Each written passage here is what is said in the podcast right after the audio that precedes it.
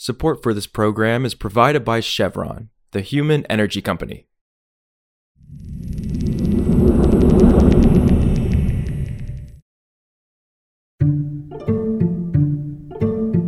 This is Politico Energy. I'm Kelsey Tamborrino. California is phasing out gas powered trucks, bus fleets, and railroads in the coming years as the state shifts toward zero emission vehicles and fights climate change.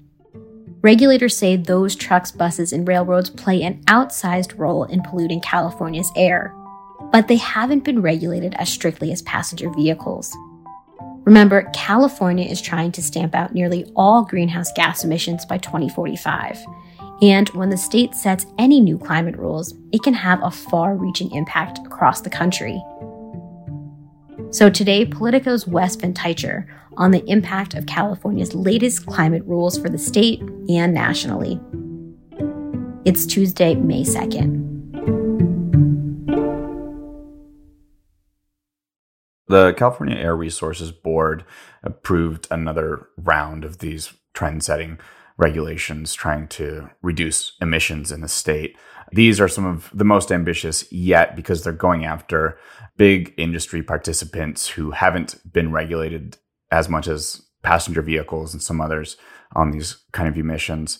The basics are that these big fleets of large commercial trucks and including trucks that operate in ports and around rail yards, have to start getting rid of combustion powered vehicles as they reach the end of their useful lives.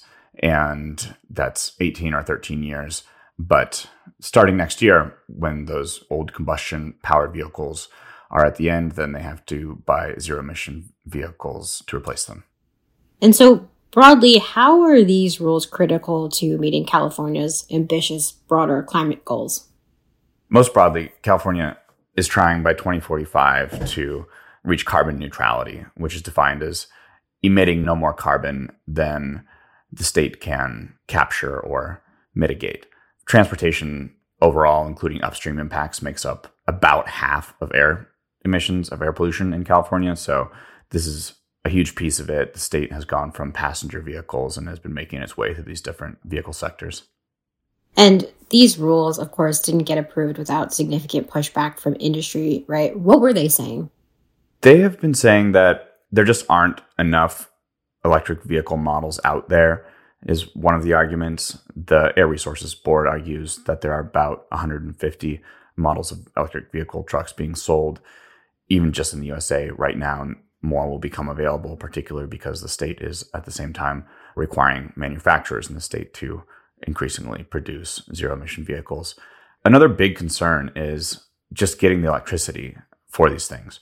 The costs of buying the charging infrastructure and then the costs of getting that installed and then even just the availability of electricity. Oftentimes throughout different sectors in the state, there can be delays of years to get a utility to do the work that's needed and to connect even a charger to the grid.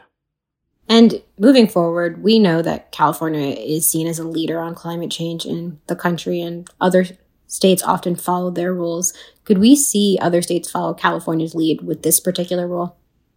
We definitely could. Some states have already adopted some of California's uh, emissions free manufacturing standards. The state is trying to phase out, or I mean, is phasing out the production of combustion powered vehicles by with this new rule the target is 2036 all new trucks must be zero emissions that are sold in california california has the ability to set stricter regulations on this stuff than than the federal government it's the only state that has this unique power to do that um, so this requires federal approval of these things but once california goes this way with regulations like these and gets federal approval, then other, other states tend to follow that rather than the generally looser federal standards.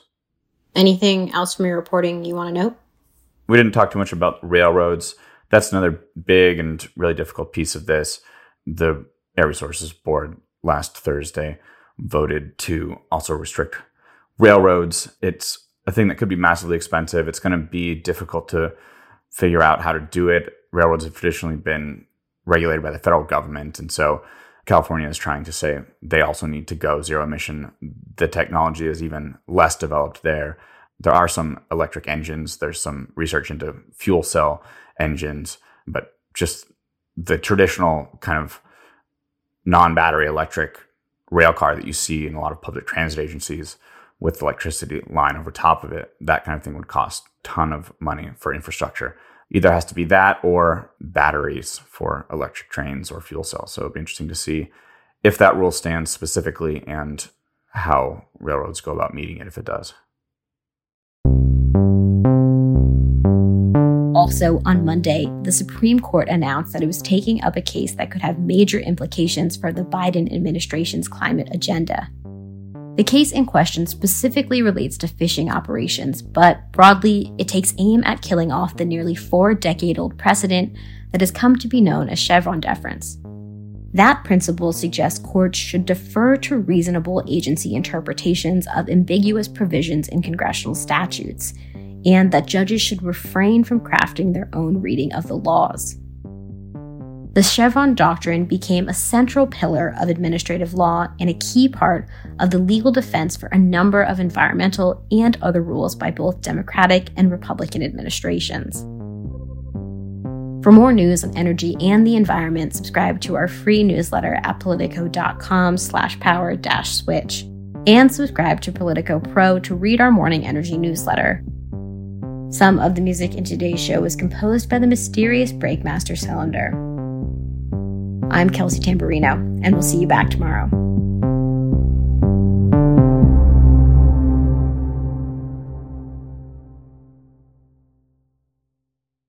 Support for this program is provided by Chevron, the human energy company. Chevron is developing renewable diesel made with biofeedstock that can help reduce the life cycle carbon emissions of heavy duty transport fuels today. Learn more at chevron.com.